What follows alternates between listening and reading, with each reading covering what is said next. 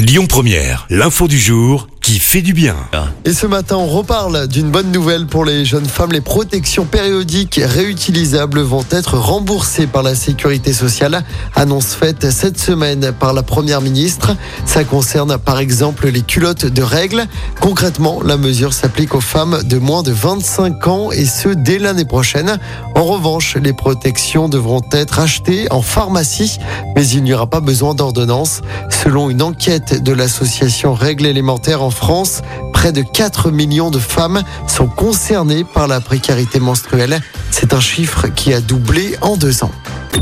Écoutez votre radio Lyon Première en direct sur l'application Lyon Première, lyonpremière.fr et bien sûr à Lyon sur 90.2 FM et en DAB+.